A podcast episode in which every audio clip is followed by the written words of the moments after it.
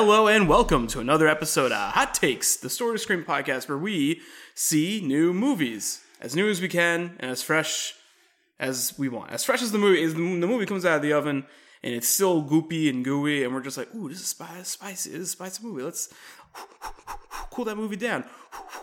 But our opinions, you can't cool down. They're too hot. Hot Takes is a, is a podcast. It's a story screen podcast. Uh, story screen. What's a story screen?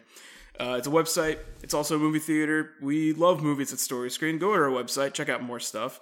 Uh, but for now, we're talking about this movie. My my name's uh, Yabor, which is Robbie backwards, um, which maybe gives you a hint of what we're about to talk about. I'm joined by uh, Bernadette. What's your backwards name? I don't even think I've ever done this before. Uh, Et-? I forgot a D in there. It's weird. I knew I'll have to spell your- it out. I knew yours would be fun. Yeah. I mean, you could just call me Nreb if we're saying burn backwards. That's Nreb. true. That's, e- that's easier. So we got N- Nareb with us, uh, Nareb Gorman White with us. Uh, we also have uh, the uh, the captain, Mike Burge. Mike, what's your what's your backwards name? Yes, yeah, And that's uh, and that's our our, our fearless leader. Uh, Mike Impressive. Burge, everybody. It'd be pretty good if we just like put this whole thing in reverse. We did, in post we just reversed the whole thing. No, no, it should just be me. Only my track is reversed, and then we, you know, like we loop back, and uh, the, you know, I don't want to get too specific, but you know that that backward. I like the idea that only your talking parts are backwards, but me and Burns are forwards. precisely. This episode is brought to you by Ready Coffee. Ready Coffee is a coffee coffee spot on on Route Nine. Uh, yeah. So the movie we saw is is uh ten, is Tenet, which backwards spells Tenet.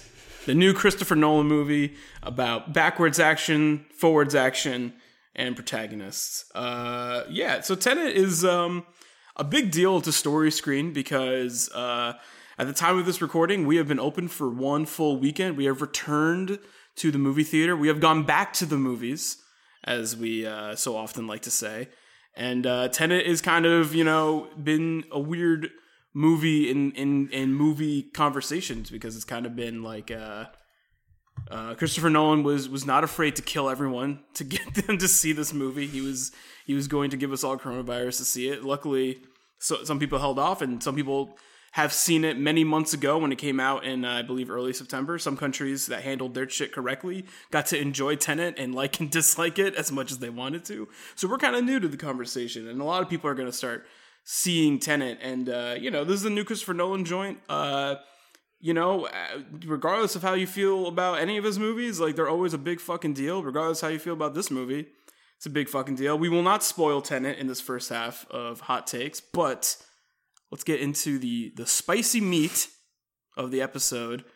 And uh, Bernadette Yes. or or Nurib, Nreb. Nurib, Nurib, uh, what is your hot take on Tenet, also known as Tenet?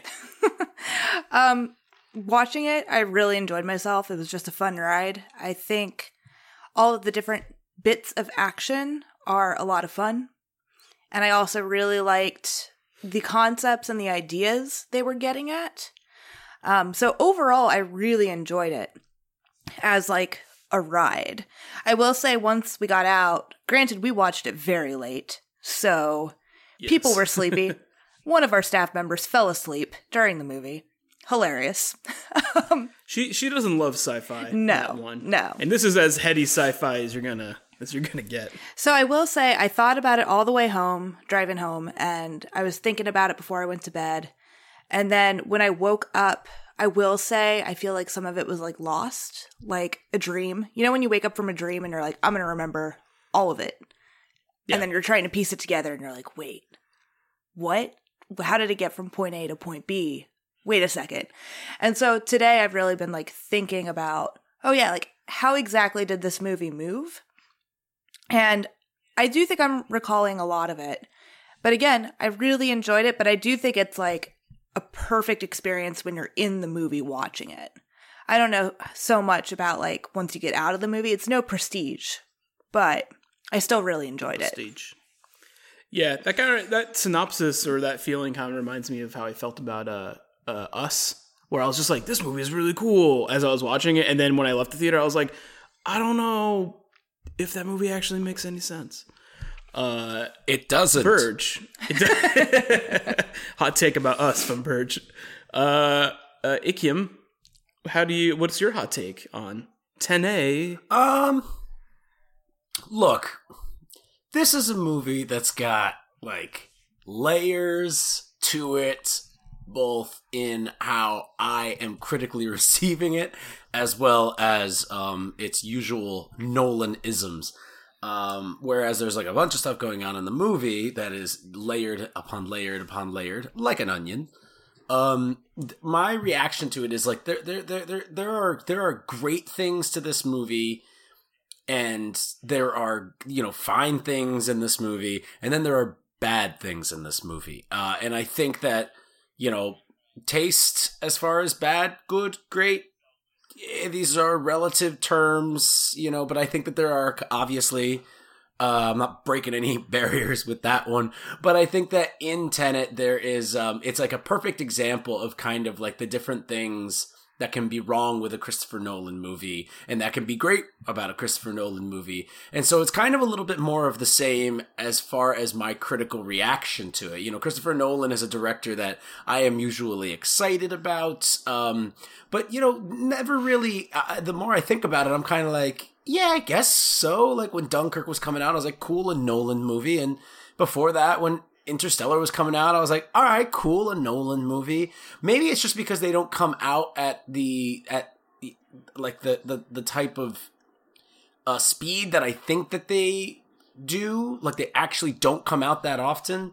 That I kind of find myself maybe not really uh as excited for them. But you know, I am excited to watch a movie by a guy who is extremely intelligent and a very good filmmaker and gets to pretty much do whatever he wants in a blockbuster setting and get like a blockbuster style audience. Um, so Tenet, a uh, lot of fun, exciting.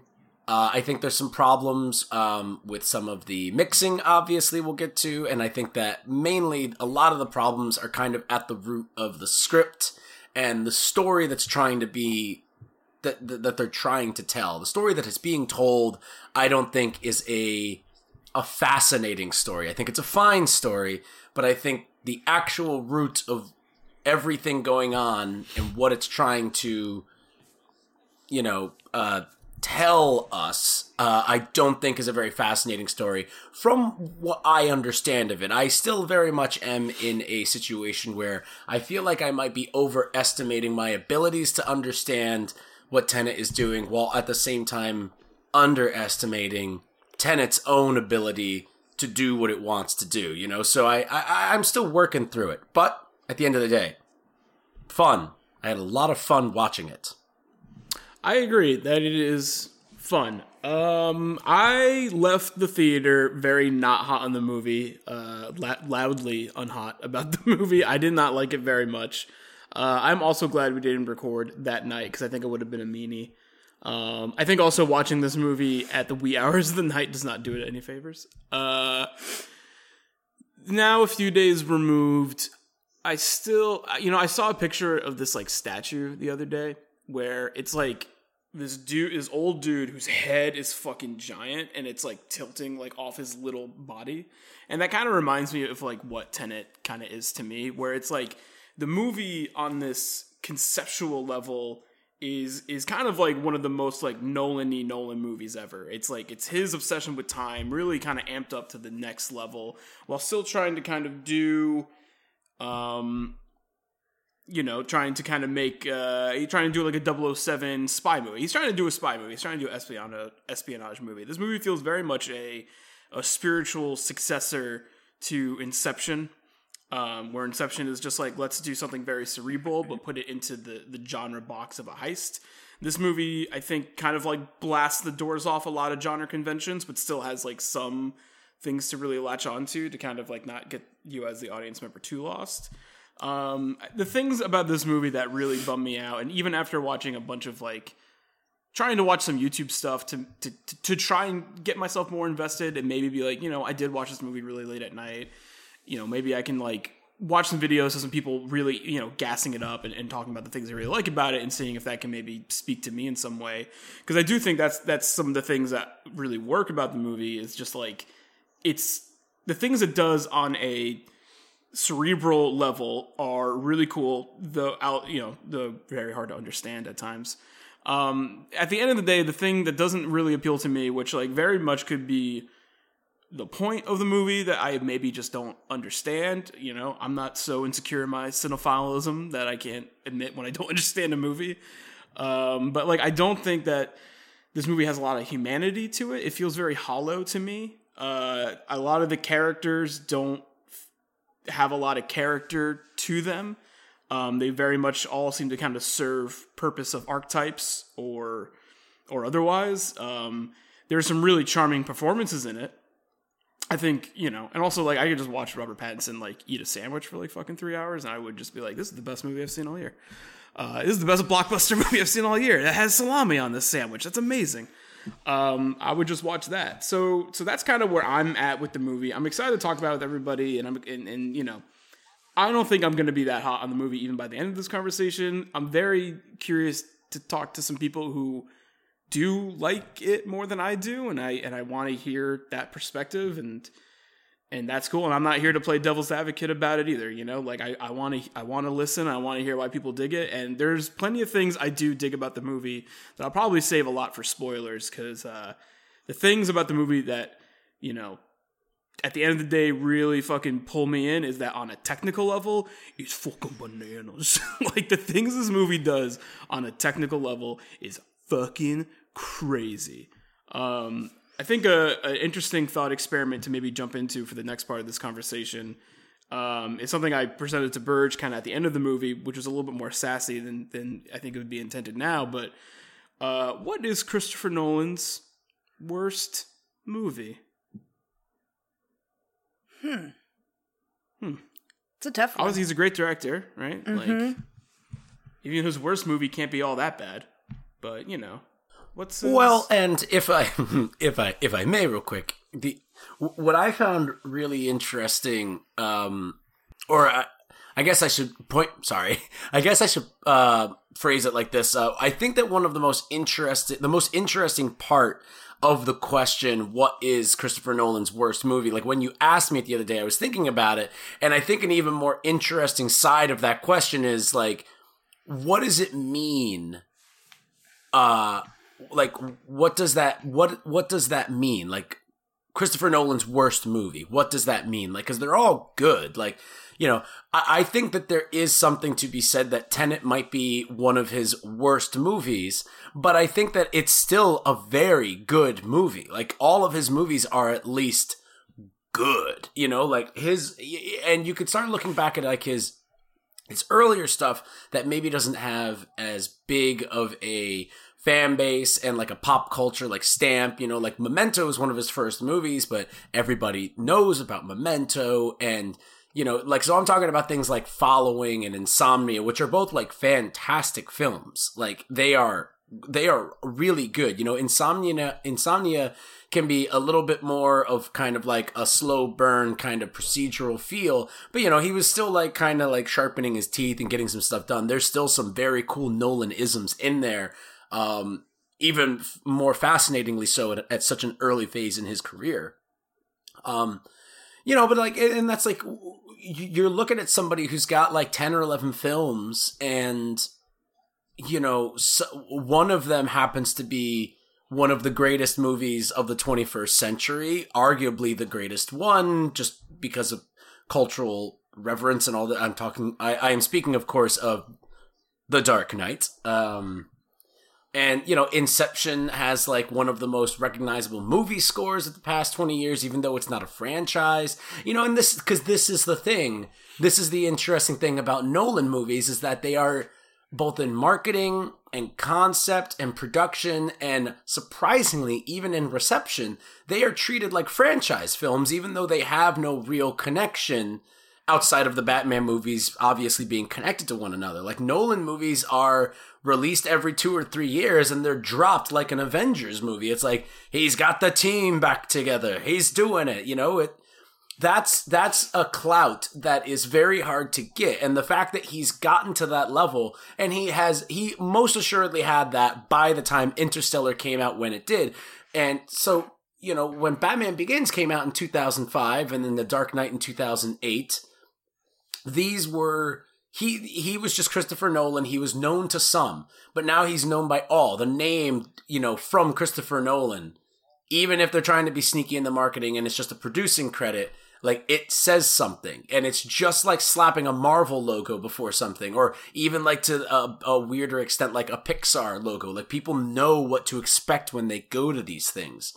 So when you when you're talking about what is the worst version of this thing that this very talented artist has on lock, it kind of becomes more of like a subjective taste thing.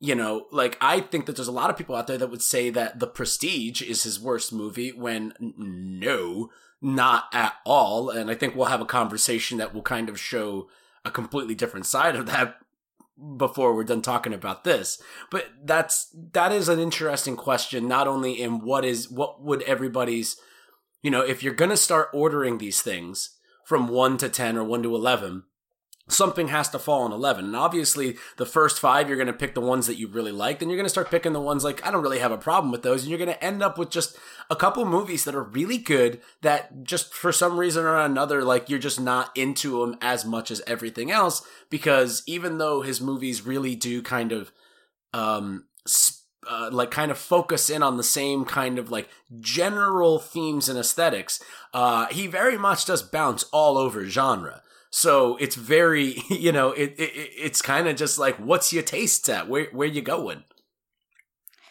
Yeah, I was going to say that I haven't seen Following or Insomnia, and I had forgotten about Insomnia. So I was going to say either of those films would probably be his worst, in my opinion, just because I haven't seen them.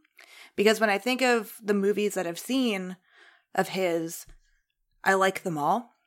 And even Dunkirk, which to as you were saying, Burge is like very different from his other pieces of work. And I think Dunkirk is still a very good movie, but it just doesn't hit me in the same way as his other films. I'm looking for more of like the intrigue and like what crazy shenanigans is he going to get up to this time?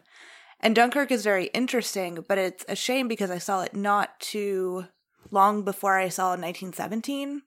And 1917 just stuck with me so much more as a film. It was working on a level for me in a different way than Dunkirk was. But all of that being said, I still very much enjoy Dunkirk and I still can give it credit as a good movie. So yeah, it's hard to come up with like a worst movie because they're all I think as as you were saying they have threads that tie them together for sure, but I think they're all very different. Yeah, I mean, you know, the, one of the common threads, not and not this is not this the case for all of his movies, but you know, Nolan is a man very much like um, he's obsessed with time. I think a lot. I think he feels like a creator who maybe feels like he's running out of time or sees time as an adversary, as very much uh, seen in a movie like Dunkirk, where you know time feels like the major enemy above anything else.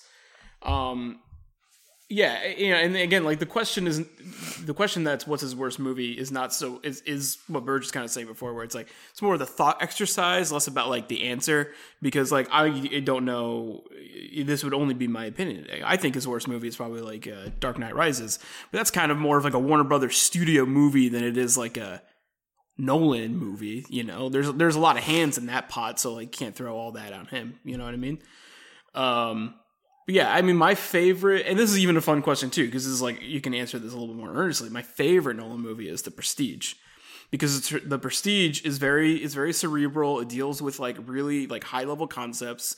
It's also an allegory for screenwriting and filmmaking, and it has a lot of humanity to it. Like you know, those characters um, feel very real, even though they are very larger than life, and they're the magic. They do a magic stuff all the time. Um, and I like that. You know, I think I think it's interesting to, to, see Tenet as like a step back, and I and I do kind of agree with that in some ways. It's it's kind of like in some ways it's a step back because it's like oh we're you know with Dunkirk it's like oh he's really doing we've never seen him do this before. It's very interesting, Tenet, it's like we've seen him kind of do this before, but it's at the same time very unhinged. So it's like it's kind of a weird evolution of like it's like let's see like Nolan become a, a monster of his own creating. Let's see him like you know he's he's going for it in this movie. Um, and he's also trying to make something I think conventional at the same time. It's it's a, it's like an interesting tug of war that I think he is in control of the entire time. Um, I really like the music in this movie too. The music in this movie is really cool. I don't think it's mixed very well, but that's that's the way it is. Um, what are your what are your guys' favorite Nolan movies before we you know start to taper into spoiler town? Oh well, I agree with you. The Prestige is my favorite as well.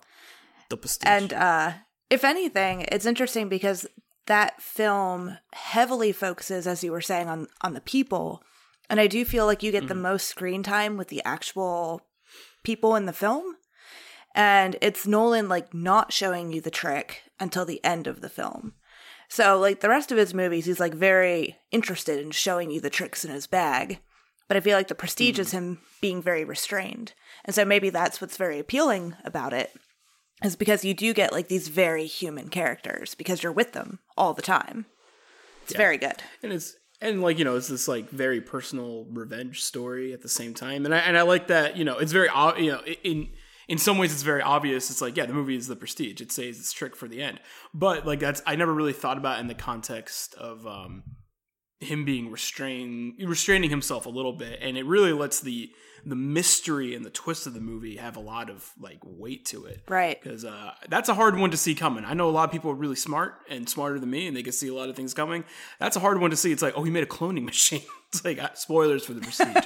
he makes he makes a cloning machine. It's like, you did what in this movie that takes place in this time? He did this. David Bowie. Uh, Burge, what's your if if you had to, you know, I have a gun, to, I have a inverted bullet to your head, so you've already been you've already Yeah, been great. shot. So you might as well just tell me what you're Yeah, thinking. and you can't, you can't, uh, yeah, you know, you can't heal. you can't heal. No, you. you can't. guess you can.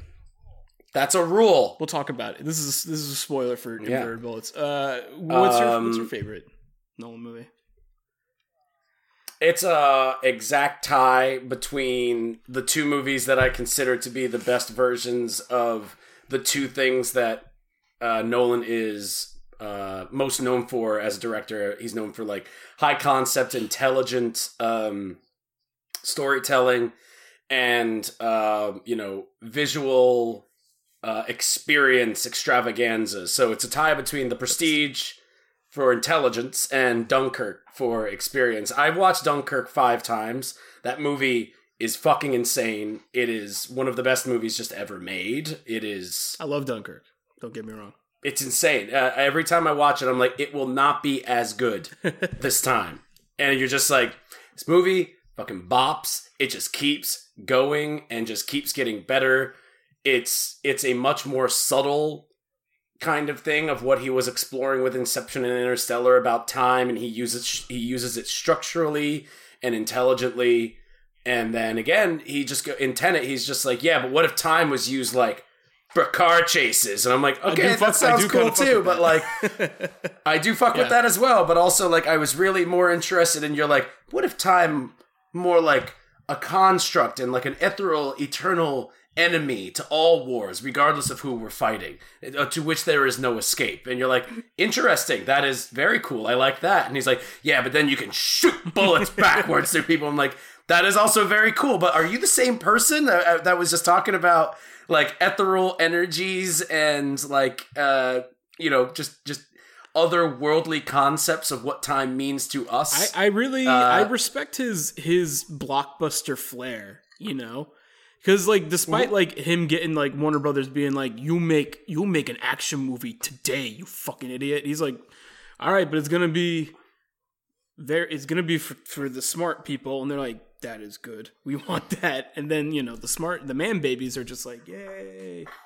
He's our and favorite I, I think that that's like a good conversation to have because it's, he's kind cool, of man. He's like a cool director. there is uh there is something about I do not care that like zero caring, zero percent care meter of what uh a what a an artist and a creator, director, screenwriter, actor, anything brings to a movie based on their past uh, work. Like you can you can go. Christopher Nolan is a smart director and he creates intelligent films. Henceforth, this film that we are about to watch shall be intelligent. I really don't care about their intention because they can do whatever they want in creating something. What I do care about, though, uh, kind of wrongly, but uh, it's something that I'll have to get over, and it's not happening anytime soon. Is I don't like the ah, Inception is just such a like an intelligent film. Like you really need to think about it, or like Tenet, or like you know, Interstellar. It's like uh, it's you know it's it's just so complex. And and you just and it's just so there's so much there that's like just you know it just it, it's like i'm not really a big fan of that. Like you can talk about the movie like that. I more don't like the like the um conversation around it. putting it up on a pedestal as if it's like this this amazing achievement in intelligence in film. Like treating and it, it comes across as like treating all all other movies like they're stupid. Like movies don't always have something to say. They don't always have themes underneath uh the the actions that are happening you know that or metaphors and symbolisms and stuff like stories in general are just filled with these things storytelling in its very essence is an intelligent art form you are you are taking things and examples and messages and tropes and characters and putting them together to express a theme and an idea. That's where the most intelligent part of storytelling comes from. It's not from complexities and how things are executed. Those can be intelligently made, but I don't think that those are the most I don't think that those are the most impressive. And while Tenet is inarguably a very complex movie, I think that there is a I think that there is a difference between complexity and intelligence in execution. I think being intelligent helps you understand complex things, but I don't necessarily think that you need to be intelligent to create complex things because you can take as long as you want to create complex things. It could take you 20 years to do something that it could take the other person a week to do. Does that mean that that person's more intelligent than you? Perhaps, but you guys both made the same thing you know so that's kind of the thing where it gets where inception is not really that complex. There's a lot going on and the movie's very good at teaching you the stakes and the rules through very easy to understand exposition character dialogue visuals moments editing choices. And i think that the biggest problem with tenet is that it does not have those things firmly in place to guide you along. And I think that that is one of the things that is purposeful. I think it's meant to be mysterious, um, but I think it goes on too long. And I think that that is just kind of, for me, not how I want to take in a movie, whether it's a mystery, a spy movie, an action movie, a high concept film, and especially a Christopher Nolan movie. Because I'm going into a Nolan movie going, I'm ready, I'm open, I'm patient. Give it to me. I want to understand this. You have me at the most patient and understanding I can be. And 45 minutes into this, I'm like, why are they all just talking to each other about everything? Show me something. And I'm never like that with movies where I'm just like, show me the boom boom. I need something to wake me up. And again, I think it was because we're watching this movie at like not make 11:30 at night. for sure. So I get that. I totally get that.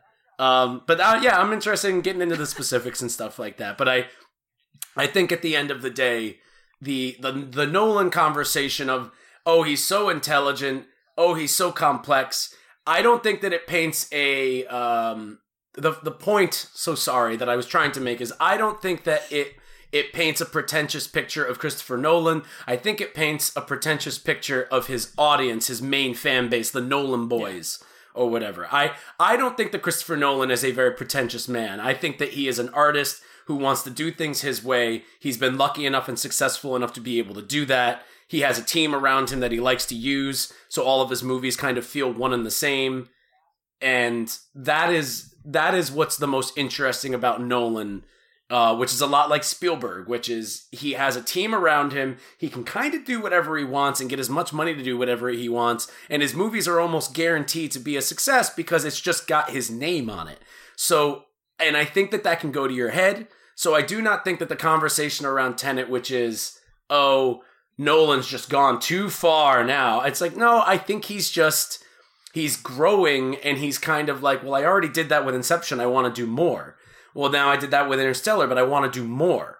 And that's cool, but I liked it when he kind of stepped back with Dunkirk, like we were talking about. And he can go back and forth and side to side, but I think that I think that he's he's just really good at being able to balance these very intelligent, high concept ideas with also just popular blockbuster fanfare. Yeah, I was going to say, I don't read for a person who writes movie reviews and does these podcasts. I don't read a lot of reviews or analysis of people's work, especially if I like the work. Because then I don't really need to read the reviews talking about possibly why they don't like the work. Not that I don't think different opinions are important, it's just not something I spend my free time doing. So I don't really know the general response to Christopher Nolan, but I'm gathering it from what you were just talking about. And it's a shame because I do think his movies are fairly simple most of the time. He just has the intelligence to back it up. So if someone picks apart like a, oh well, how could like this be this? He was like, oh well, like I did show you in this one scene, kind of like in an exposition type style thing. I revealed to you like there is science to back this up. But I think at the heart of it, as a plot, I think his films usually move pretty simply and they're easy to follow. And it's when people start to fixate on like one thing that it kind of starts to fall apart sometimes. But I think his films too frequently aren't taken in as like a whole photo or a whole portrait. People like to focus in on like little aspects of it when really it's meant to just be enjoyed as a whole. Yeah, I agree with that. I mean, I, you know, I think the the temperature overall, and you know, the thing about the the conversation around Tenet is that it's it's unique to a lot of other blockbuster movies in in the before times, uh, where the conversation's still kind of ongoing because there's still a lot of people who really want to see this movie who are really only just now getting to see it. But I do think the temperature on it, for the most part, is like you know, if you, if you go into the, the, the numerical sense, like the, the Metacritic sense, I think it's like in the sevens range. It's pretty divisive as far as Nolan movies go. Um, I think the diehard fans who are very patient with Nolan and really like the Inceptions are, are giving it a little bit more attention. And I think the, the people who uh, may not have the uh, patience for this movie, like myself, are, are skewed a little bit more negative. Um, all right, it's time we, we get into spoilies. We got to talk about the thing. We got to talk about who dies um, or who comes back from the dead in reverse time. I don't know. Maybe that happens. I don't know. I haven't seen the movie. I'm going to go watch it right now. I'll be right back. Uh, do you guys recommend seeing Tenet? Um, you guys recommend seeing Tenet? Absolutely, yeah. I look forward to watching it again. I'm glad that Heath didn't watch it with us because then you can watch it next week. I'm gonna go watch it again. Yeah, I'm excited for it. Let me let me know what time you go. I'd like to go see it again, as long as you'll have me. Okay, I'm sure we can work that out. Bird, yeah. you recommend seeing uh, Tenet? Yeah, yeah, of course. Why not? It's a back back to back the movies. To the movies. Uh, it's got John David Washington in it, who's like a fucking snack. It's got Robert Pattinson in it, who's like a snack. You know, could be could could be my future boyfriend. I don't know. I could change tastes he could change tastes.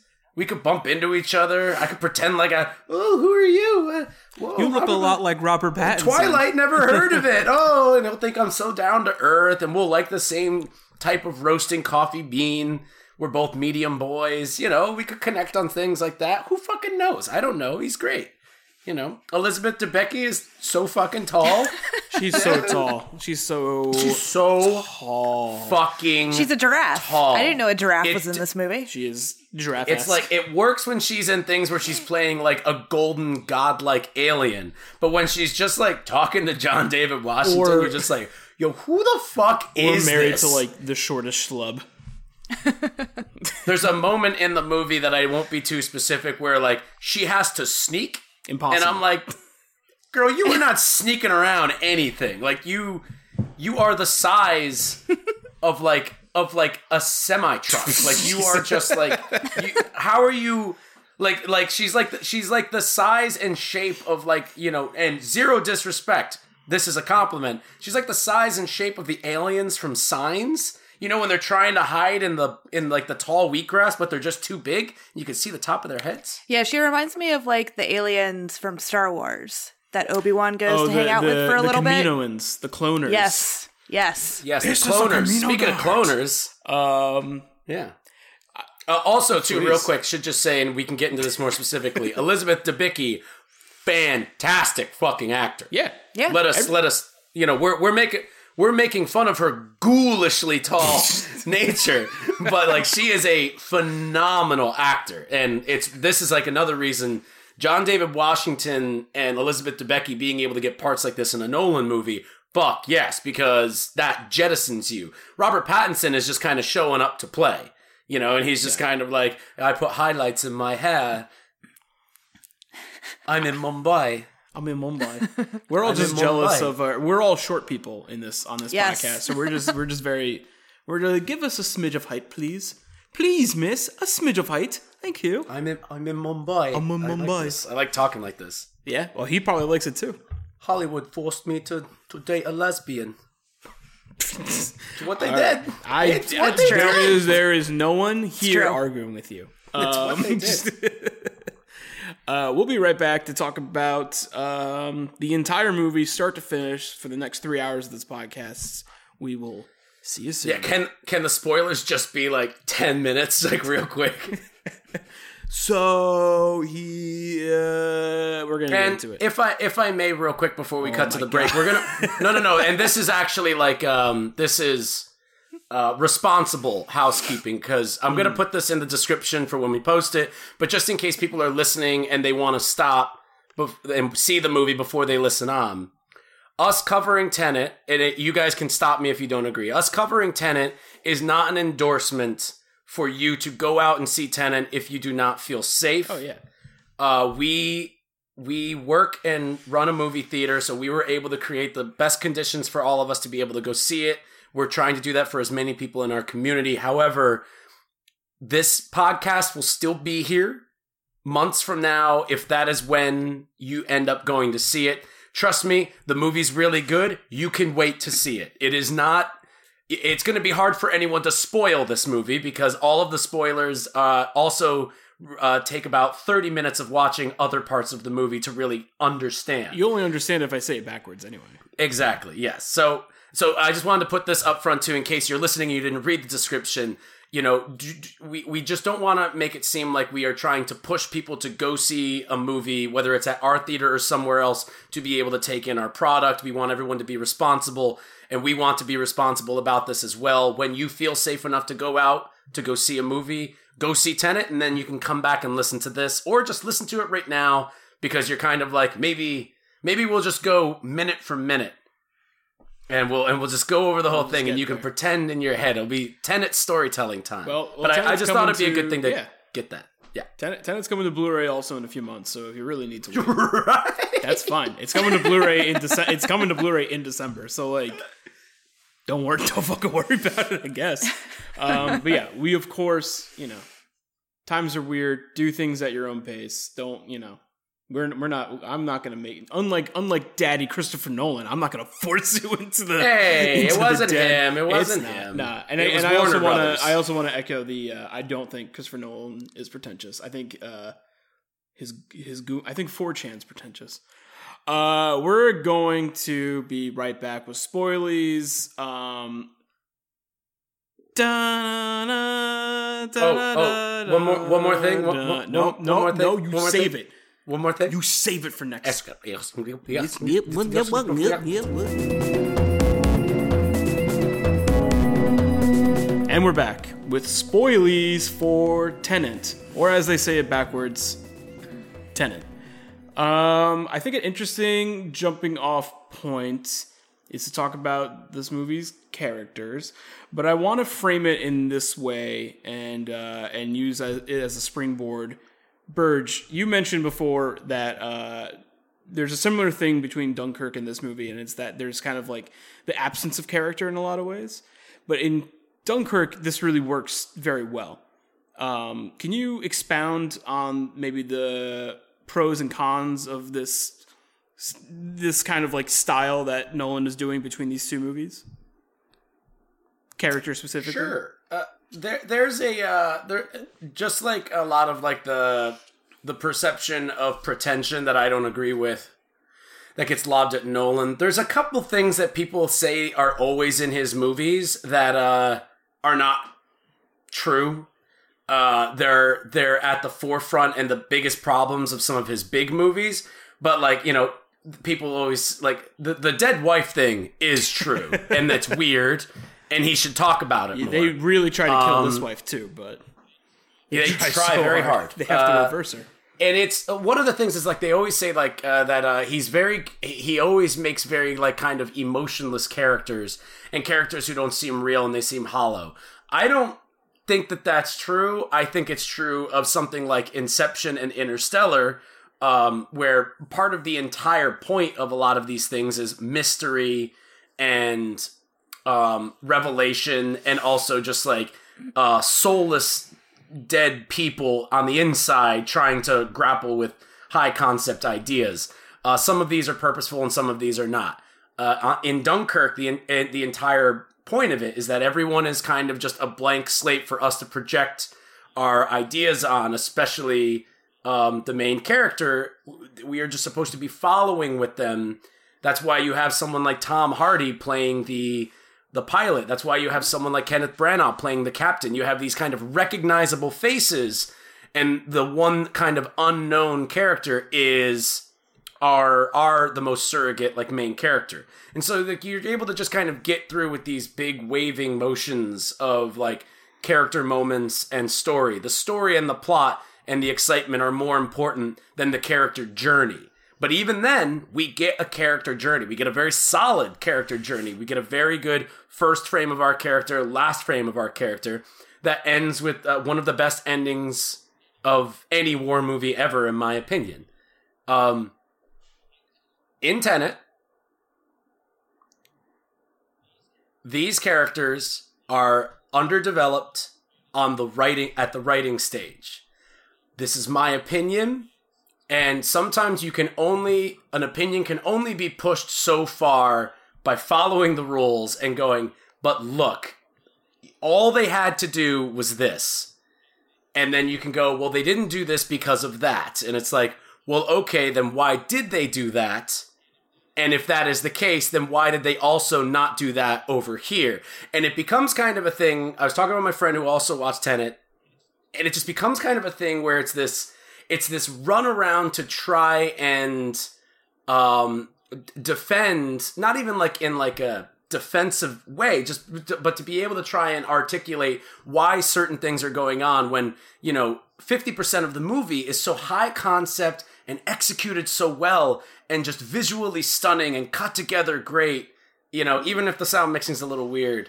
But then on the other side for the story script side you're just kind of like what's going on here as far as like the development the, the developmental arc and structure of these of the characters journeys of like you know the four or five main characters and what they're doing you know the movie breaks one of the biggest rules ever which is they re they introduce an, an entirely new character who is a main character over halfway through the movie now, is this a bad rule to break? No, people do it all the time and it's very exciting. However, I get why they're doing it in this movie, so that makes sense. But some of the earlier stuff, such as why characters are doing certain things and who these characters are supposed to be to us when we first meet them, even if we don't know anything about them, that's kind of the thing where things are getting lost.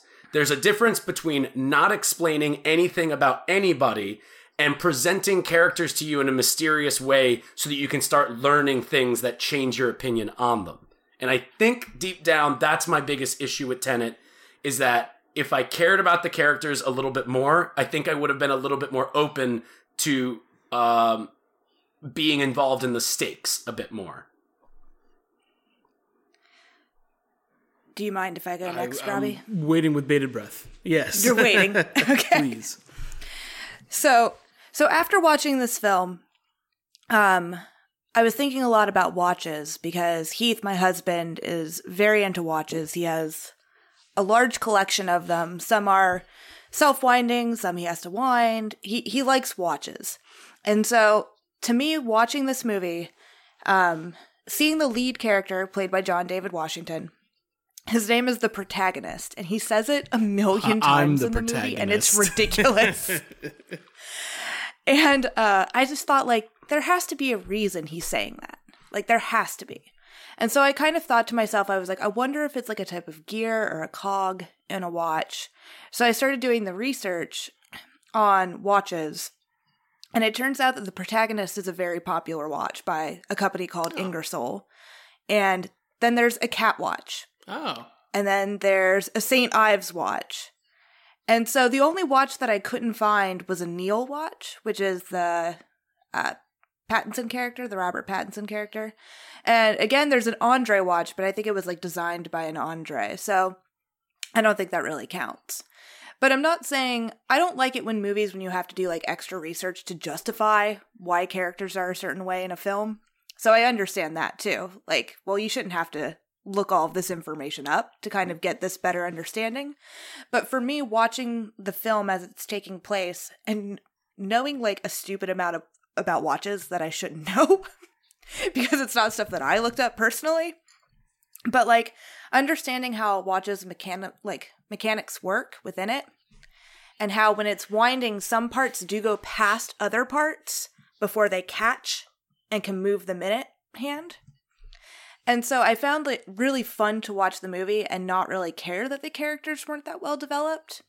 Because a lot of the time, especially the protagonist, was saying, like, oh, it was you all along, or like, oh, like, he's finding out that his life, what he thought he had agency in, it seems like somewhat he didn't have agency because this other version of him that he hadn't lived yet was also influencing his current state.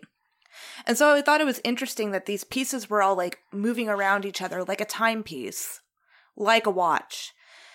And then he was just experiencing it like the minute hand, like, well, I'm not going to know that all of these things are working in my life to move it. But then it moves and he realizes, like, oh, all of these steps had to take place. And so I found it interesting to watch, and I, I didn't really care that the characters were kind of blank.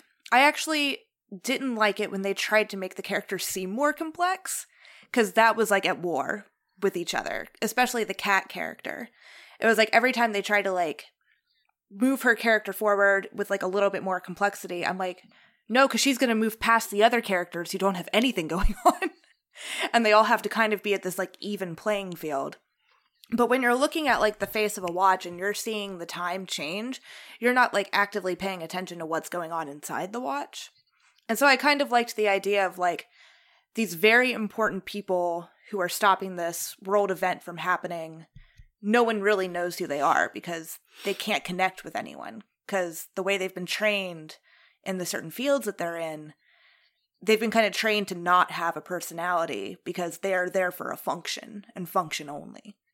And that's kind of how Nolan treats them in his script, too. Like, these characters have a function, but their individual personality traits aren't as important. And so I liked it for that reason, but also I was in a very specific headspace when I was watching it. And I don't know if that just influenced me. It's weird to like even think of having an experience that I didn't have. So it worked for me, but I totally understand that the characters are kind of bland, and Andre's lines are ridiculous. They are they're uh, cartoonishly devilish at times. Yeah, I think uh, that's all very. I did not know any of that stuff about the watches. That's all very cool. And in some of the videos that I I, I did watch, um, kind of echoes that sentiment that you mentioned of like you know not having the desire to like have to do so much like extra research to to enjoy a movie po- posthumously, especially because like a lot of these videos I'm watching, they're just like um, all the locations they go to are the things on this tablet that they thought that they found in Pompeii after like the volcano exploded and all this stuff, and it's like, yeah, that is cool. There is no evidence of that. Like that is that is cool, and I believe in the movie on purpose, but you have to go on Wikipedia to find that to like you know or I I don't know like and and you know me personally like there are times like when I watch biopics or things like that that I do like going down like the information rabbit hole to kind of like fill in some gaps or, or to make certain things more interesting and and that's that always vibes with me well in fiction that's kind of like harder especially when you're trying to do something that's just really cerebral but like you're not one of the things that Tenet this is, will relate back to it. One of the things that I think Tenet does super well is that it will explain a concept that's just like there's just no fucking way I'm going to understand this, but then it explains it to you in an action sequence. So they kind of give you like the notes, and then they give you like the practical example of like how it works. You know, it's like, oh, there's this thing, there's all this time stuff, there's this inverter. Uh, you can move forward, backwards in time. You're just like, I don't fucking even understand how that works. And then they have the art museum scene where they're fighting people in reverse and things like that, and you're just like, oh, so that's what they're talking about in the other scene. This kind of like actually makes sense practically, you know, in a practical way. Uh, and I always like, and I like that. Um, and then like on like the character things, like on, on like on the characters and like why they may feel like I don't know if underdeveloped is the right word. I think they are developed to Nolan's standard for what they need to be. Um, and I think the idea is like you know when I think in a lot of like movies that have characters who like um are protagonists and they deal with the weight of the world, they have to kind of be emotionless sometimes for like the audiences to really like step into that character and like wear wear them on themselves, project themselves onto that character. And I think like having this like ex CIA character that gets adopted into a secret society that has code words and stuff, like it makes sense to make him like not be that much of a character, but I just, you know, it's hard in this movie because I just kept waiting for more of the development to happen, and then I also think there's this tug of war, like you know, with the character like Cat, where like she's kind of like the, to me, the only character that has like an easily understandable arc, you know, and like character development and things happening to her, um, and and yeah, but then like you know, it gets like it's like so is she the main character of this movie? Like, what is who is the main character of this movie? You know, and like it's those things that are distracting, and maybe it's because like it's pushing so against genre conventions that me as a, as a p brain cannot just like fully understand its language in some ways, which is like totally fine. Um, and Bern, Bern, I'm curious is is there a watch called like a Maximilian watch or, or Max watch or something like that? Ooh, because I'm not sure. there I'll there's look it some theories on the internet, and uh, Purge texted me this last night that uh, Robin Pattinson's character may be uh, their son Max, Cat and um, Andre's son Max, because Max is short for Maximilian, and the end of Maximilian uh, inverted is Neil. If you take Oh, that, shut the- I tell- shut that's the true. fuck it's up. it is Shut true. the fuck up. No. Look it up, man. That's the Well- dumbest. No, hold on. That's the Neil- dumbest fucking thing I've. Wait, is that even how you spell Maximilian? I'm pretty sure. Ma- Maximilian is L I. yeah, that's not even how you spell that name. Who It's the close. fuck? That's Where what- that's what I- fuck did you read that? I'll send you the Robbie, video. I will send you whatever the site you read that on. Do not go back to that site ever again. that is in. Look, Neil possibly being Max. Yes, of course. I think it's there. I think it's very much there in the text, the hair color, the length, the fact that he never interacts with cat. Yes, I do believe that that is at least insinuated to to, to suggest. What is it again? It's his It's full name is Maximilian. Maximilian, which he is not referred to no, he's as referred in to the as movie. Max. Yes, But it could be shortened Sure. Yeah. for Maximilian. sure.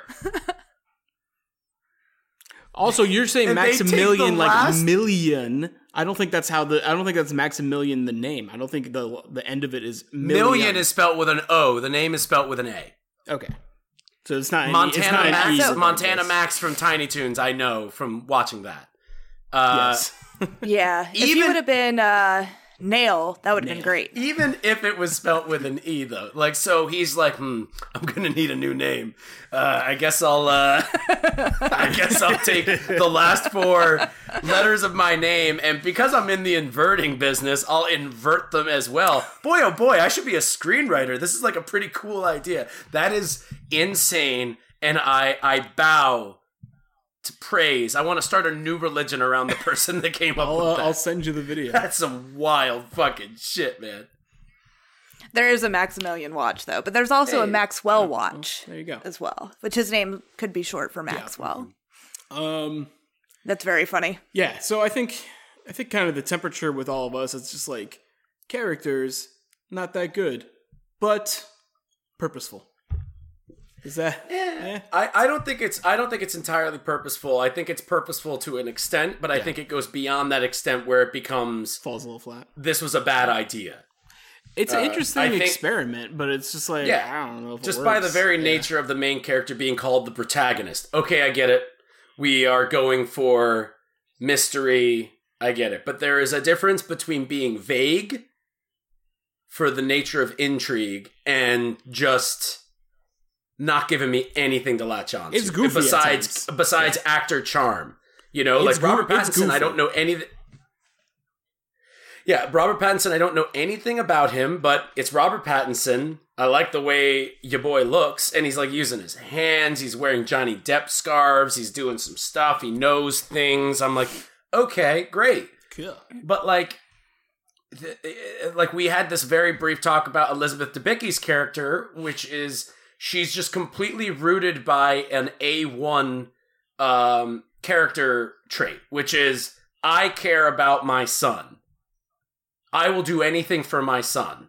Everything I do is for my son. And it's like, all right, great. So this is going to create some issues, right? No.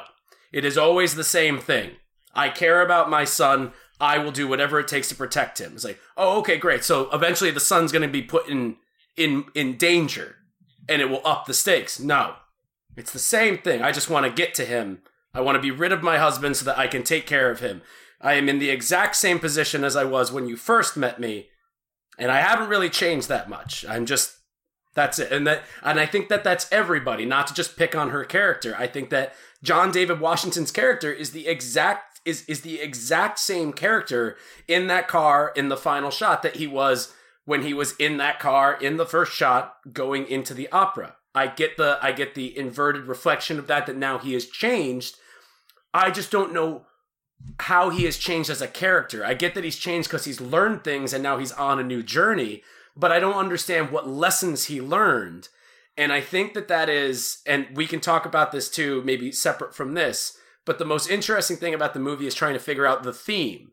And that if all of these things were done on purpose, the inverted, fun visual experience stuff, the uh, the lack of character defining traits and also character arcs in the film, um, to a certain degree with each one. It, what are they doing together to to express as the movie's theme, as the point of it all? And I think it kind of is something that Bernadette talked about, which is I think that the whole movie is about agency. And I think that the whole movie is about all of these different characters' interpretations of what they see to be their control over their own lives or their control over the things around them. Straight from Yeah, reality or fate. reality, fate, uh, just even like, you know, death and life. You know, our villain has a very, very simple and easy to communicate thing going on. He's got cancer. He doesn't like that he's gonna die, so he's gonna fucking take everybody else down with him because he's a spiteful motherfucker. And like that is that is a good villain to have. Our hero, our protagonist, should be the opposite of that. Someone who is willing to give their own life to save everyone else. We are given exact word for word examples of that in the text at the beginning of the movie. However, I don't get that from John David Washington's character unless they are outwardly like he's just saying it to, to people where he's just like, Yes, I will sacrifice myself for you. Yeah, And it's like hard to know I'm like, his, think like morals or philosophy is. I, I, I, I just the- need one little thing from him from before the movie to really grab onto. And, and again, that could be my issue. Is that I need something to just try and just try and grab onto to build everything else the movie's telling me about them, and it's just sometimes that's missing. I, th- I think the movie's a lot about like faith, like kind of faith, and like you know you got to like uh trust your gut and let kind of things fall into place a lot. And like you know, despite all of these, ti and this goes into both your points, but like you know, the, you know this. uh Despite all this time and manipulation and going forwards and backwards to change all these things, it's all like preordained in some sense. As you learn by the end, when Robert Pattinson's like, he he's trying to walk away from the protagonist, and they keep talking. He's like, "Wait, so this happened all the time?" He's like, "Yeah, I gotta go. I have this um, this thing, so I need to leave. Also, is Robert Pattinson's character technically dead by the end of the movie? Because he's the one who gets shot in the cave. Yeah. So he's technically like he's like he has an endpoint. He's like, oh, I died there. That's he's walking away and Knowing and that protag- he- and protagonist knows now that that's him. And he's like yeah i'm gonna jump back in because i still have to do i have to complete my loop essentially uh, with the blue team because i always did this. Like i Yeah. always did this and he's going down to help them out because he unlocks the door to let him in and ends up taking the bullet for him. He doesn't know that but john david washington understands feel- that in that moment. Yeah. And sees that like the little red dangly thing is not only him but also the guy that saved him at the very beginning yeah because he had the little red dangly thing and all that stuff yeah it kind of inverts Came back. i'm doing a thing with my hands Um, what's ever, what's everybody's uh favorite action sequence in the movie?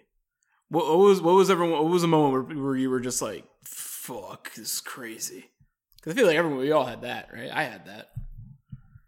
Sure. Well, Bern, did you want? Did you have something like it looked like you wanted to say something Oh, about the, the the agency thing and the and when I was talking about like the character traits, it looked like you wanted to say something. I was like, wait, let me just get these last three sentences out as I am wont to do. You you didn't want it. Uh, well, I just think it's interesting because yeah, I do think the Neil character is like the one who is the most mysterious. But again, I think it's because he knows that he can't tell the protagonist certain information at that time because he was like, "Well, you'll learn it when you'll learn it," so I can't really tell you anything.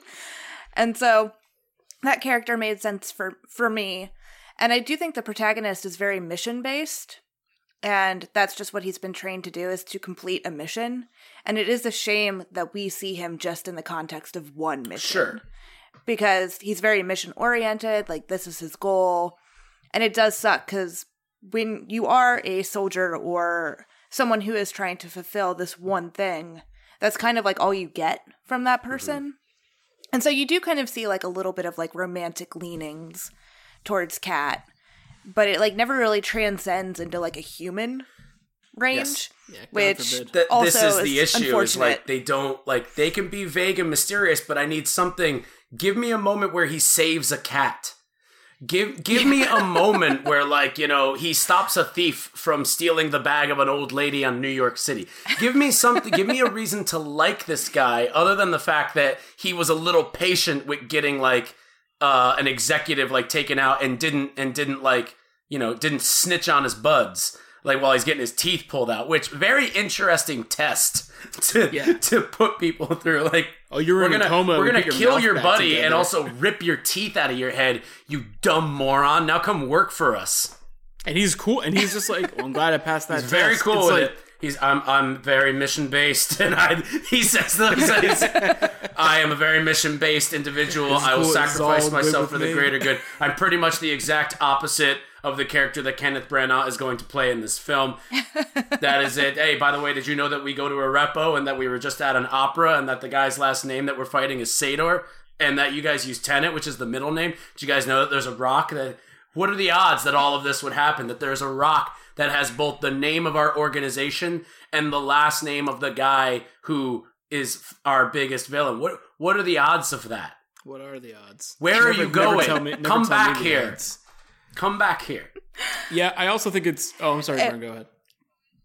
Oh, I was just going to say the last person that you were talking about was Kat, but I do Hmm. think that she puts it out there pretty early on that she was like, my husband is constantly dangling this above my head that he will call the cops, he will make me out to be a bad mother. Anything I do that is that is not pleasing to him, he'll make it so I can never see my son again. So I think that's the imminent danger Right. that she's And- constantly and that's, fighting. That's the thing that I have an issue with. One, Oh, that okay. is convoluted as all fucking hell. That is like she she he he bought a fake piece of art that she said was real that cost him nine and a half million dollars. So he keeps it subplot. because because he can turn that in to the police and have her arrested for for fraud, fraud. forgery. First off, that is a very long walk. now we're gonna it, now It we're is. gonna introduce. He will do this if she does anything to that not to his liking. But he will also make it so that she can like the the consequence of that is that she will never be able to see Max again because she's going to go to prison for fraud. That is that is like the reality of it. However, on multiple occasions in the movie that we see, she does things that are very much not to his liking, i.e., probably screwing this guy that doesn't even have a name, who outwardly comes and mocks him right to his face that he's going to do it. And he never takes Max away, he never actually turns the thing in. So we're led to believe that perhaps maybe his bark is a little bit worse than his bite, but then he gets to the point, the breaking point where he's just like, all right, screw this.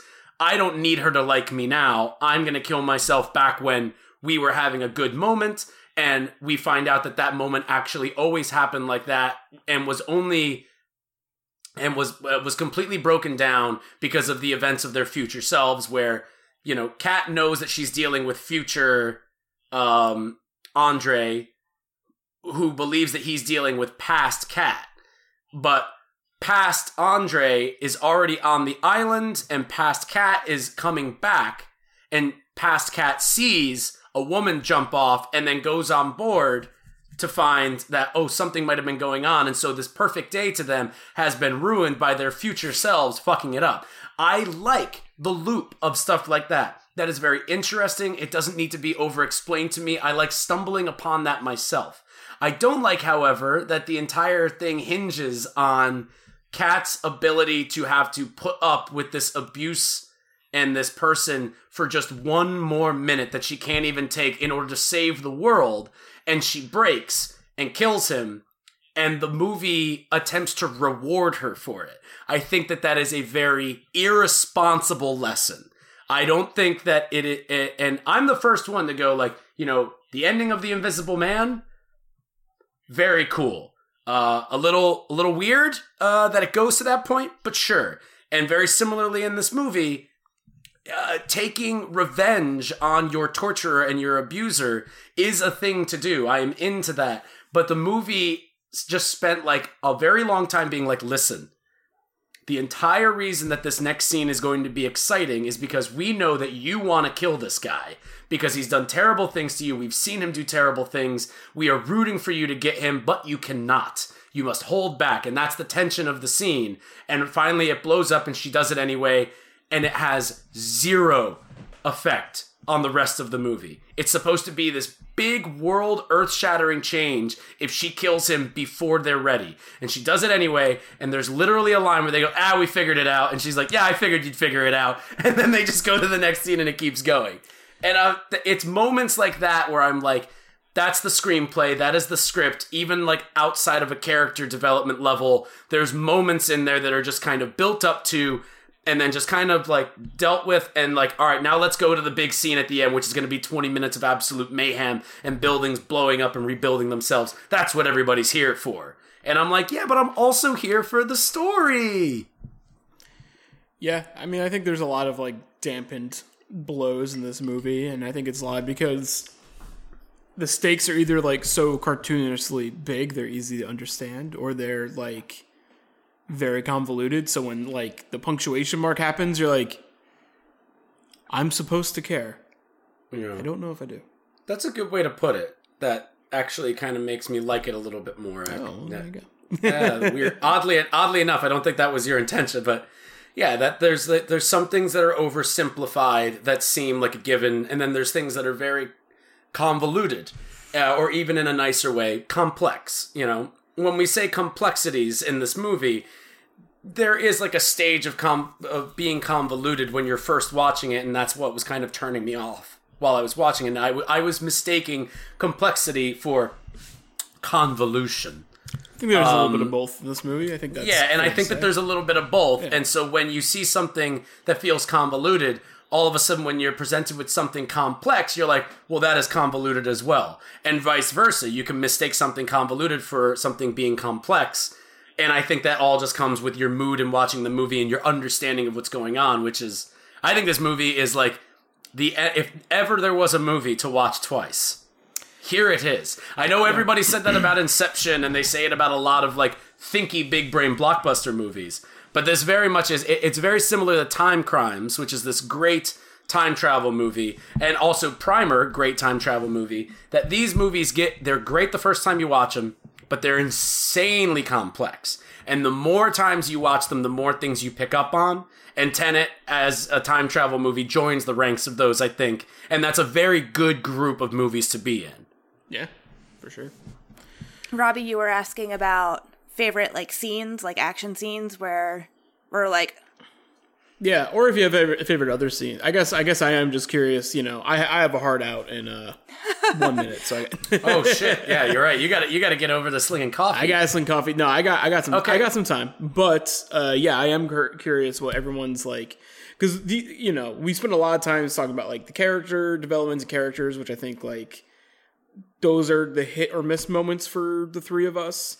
Um, but I think we unanimously like the set pieces of the movie and and on the technical level what the movie's doing. So I am curious what everyone's uh, favorite moments in that I, regard. I were. did really like that opening opera house scene. I thought that was a good introduction to like this is what you're getting into for the next two and a half hours. That's some yeah, classic very cool. shit right there. that big that big gunshot at the very with the the with the opera. I was Uh-huh. doing the sound, uh, getting the sound ready for the theater. It scared the shit out of me. I was like, okay, they're about to play music, so I will, I will, I will level, uh, I will level like you know audio box two, which is the music, and then it's just like. Bang! And I'm like, oh, oh, I guess I'm audio box three, which is sound effects, needs to go down. So yeah, that bit. scene was very cool. And then I was also like, I gave myself a little pat on the back when we were watching the initial start to the car chase scene, where they were like, we need four different types of vehicles. I have to, we have to drive a car that looks like it's not fast, but it is fast. And as they were driving that car, I'm like, their side view mirror's busted. I bet that's going to come into play later. but I really loved the setup of that car chase. Like, I thought it was amazing. It's very, it's so crazy. Burge, uh, what do you, what do you got? Do you have a, a moment that really blew you away, or a few moments? Uh, My favorite action scene is probably when Robert Pattinson discusses the protagonist's favorite type of drink. Brilliant. Uh, an absolute. Uh, it, it's the truck flip scene from The Dark Knight all over again. uh, way to recycle your shit, Nolan. Um, I would say probably I agree with Byrne that the opening opera scene is just like it's very cool. It's cool. A lot of this movie is complex, but some of it's not cool. The car chase is cool. The fighting backwards is cool. How they do all this shit we haven't even really talked about is fucking cool. Yes. But the opera scene being completely based in reality is something that I would have loved to have seen just in a movie from like the 90s too, where it's just like, hey, these guys taking over this opera. And so the the, the local government working with Americans, they're gonna pump like sleepy gas into the into the and they got masks and they're like they're Bane. It's like it's like the kind of the opening of The Dark Knight Rises it's or like the opening of Dark Knight. Knight. Yeah. It is, and I, I think that it's, I think that that is like a strength of Nolan's. He's very good at being able to like, he is that maestro, just like okay, and and here we go, and it just goes. Uh, it's very neat. It's very cool. Um, I would say probably that's my favorite action scene. Obviously, right next to the the car chase is just amazing Yeah. uh, and even more so just like the the actual like fight in the airport in the hallway and stuff like that with uh the inverted and the moving forward is very cool because it's just very i have no fucking idea how they shot it uh it's i was watching some very quick clips where john david washington and stump stump people were were learning how to Fight backwards. do things and appear to be moving backwards. And they would do those in different tandems and they would just be cutting different versions of them where character A is moving forward, character B is moving backwards. So sometimes they would have B moving forward and- or B pretending to move backwards and then they would actually reverse them. And by cutting them together, like, you know, A, A, B, B, B, B, A, B, A, B, B, B, A, A, B, B, it creates this method of like, I have no idea how they're doing this. And it happens with me sometimes in editing uh, with the West Wing, it keeps happening with microphones, where I'm like, where the fuck is the microphone in this scene? Because they're not wearing one, and I'm seeing 10 feet above their head. This has to be dubbed, but it's not because it's picking up things that they're doing. I freak out about stuff like that. So I'm very excited for the Blu ray of this movie because I want to know how they did all this sweet stuff because that is the shit that gets me, pardon me, very hard. That is the stuff that just jettisons my ass onto just whatever the fuck I'm sitting on when I like movies. Amen. That's where I am. So I'm excited about learning all of that stuff. Hot takes And is all about apologies on the on the on the over sexualized pun. I know Robbie, that's more your territory. Hot takes is all about finding out what gets you hard, despite your gender orientation or you want to put that on the on the ad that we're putting up on the hot takes what gets you hard? Uh, i think the the moments that really blew me away in the movie were um, the, the hallway scene was one of the was one of like my first just like oh this is like really cool. And that's kind of what like you know the movie started then for me. I was like oh i'm kind of because it was one of the moments where I was just like, okay, they're really like, other than like showing like, oh, the bullet inverts, you have to like have intention to do certain things, like, which is all cool. Uh, but like, kind of was like in a very exposition framing. Uh, this is one where it's like, all right, we we spent you know what feels like seven hours explaining how the movie works. This is the first practical application of it, and I was like, this shit's fucking sick. I also like the intro as well. Don't get me wrong. And it's that that level too real quick like that's the agency theme that i'm talking about. I'm really interested to watch it again with that lens on because the very nature of using these extraordinary powers is agency. You have to you have have, to yeah. intend intend to do it. Like he tries to pick it up and he's like she's like no you have to have dropped it. Yeah, like you have to you have to do that. And it's just it's c- taking control of your own destiny of your own agency which is like i get why kat does what she does to andre beforehand i just don't like that there's no consequences uh, even just like a quick line there's literally a line that says nah big deal it's like it's it's almost quite literally nah. I well, I I figured you'd you'd work it out, and it's like "Nah, we're dealing with the end of the world here, guys. Like let's easy.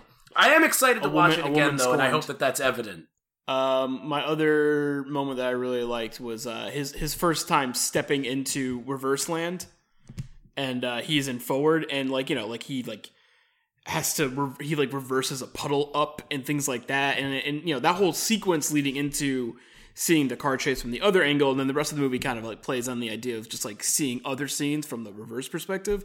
That's all really cool, but that first like giant leap into reverse world Despite I giggled when they were just like, "Oh, you, you have to breathe backwards there." I was like, "This is so goofy," um, but it's but it's. It's cool. still like that's cool goofiness where I'm like, I've never And, like- seen anything like that before. Awesome. Yeah, and just seeing him move forwards in a backwards world is just like this is this is like what I you know if I if I paid to see it, this is what I this is what I came to see this movie for. It's like this shit.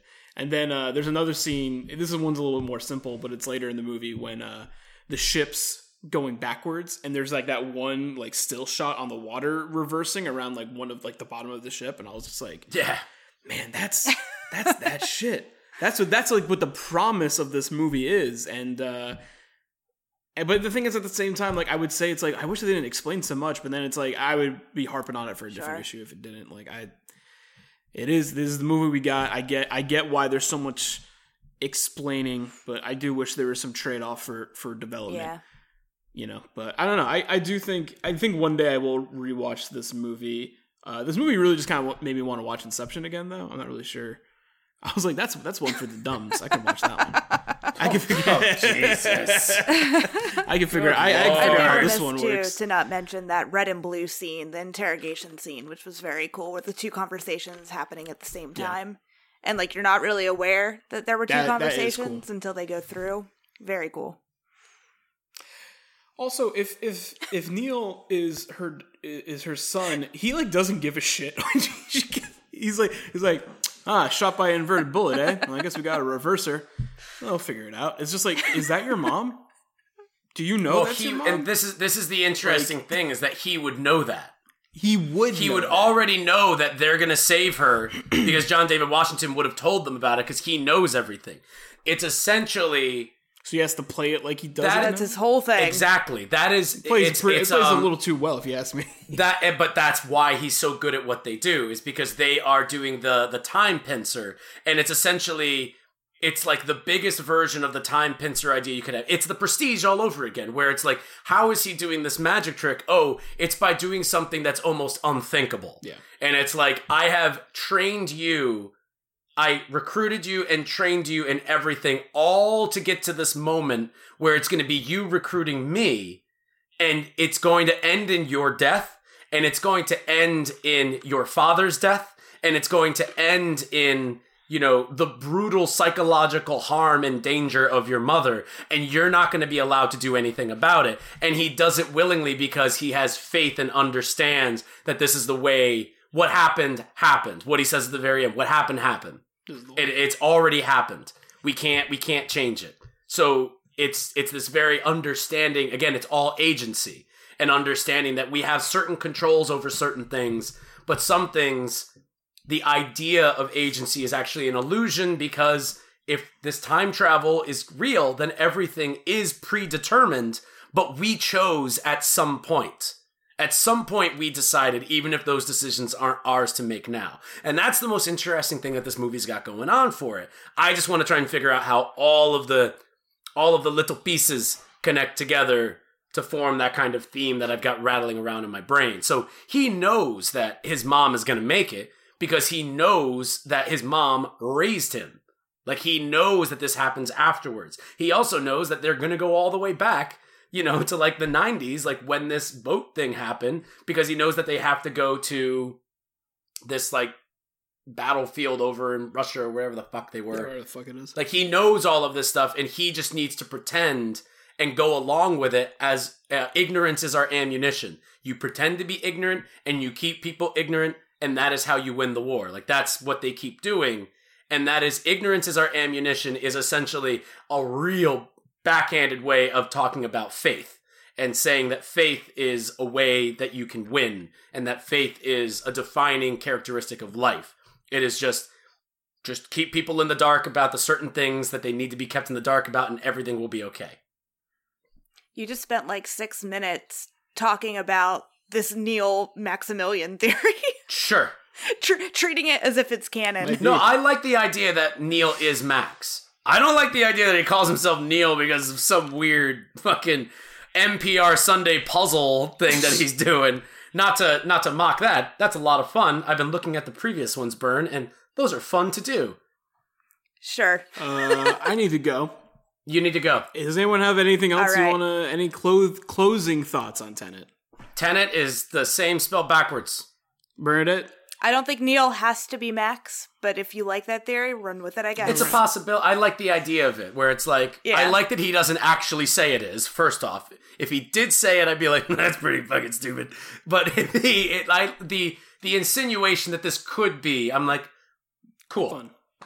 Yeah, all white people have to be related in movies. Yeah, we learned this from Star Wars. we learned this. Uh, thank you guys so much for joining me on this time travel ride through Nolan Town.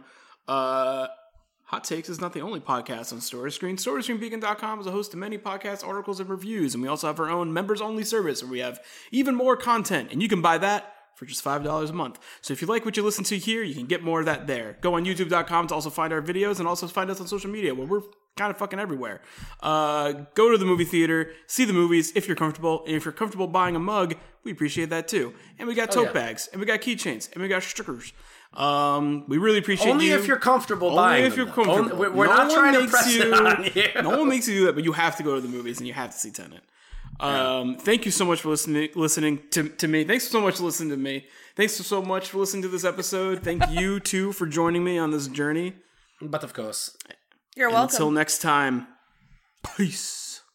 yes, slick. Bye. Yep, Yep. yep, yep, yep, Yep. yep.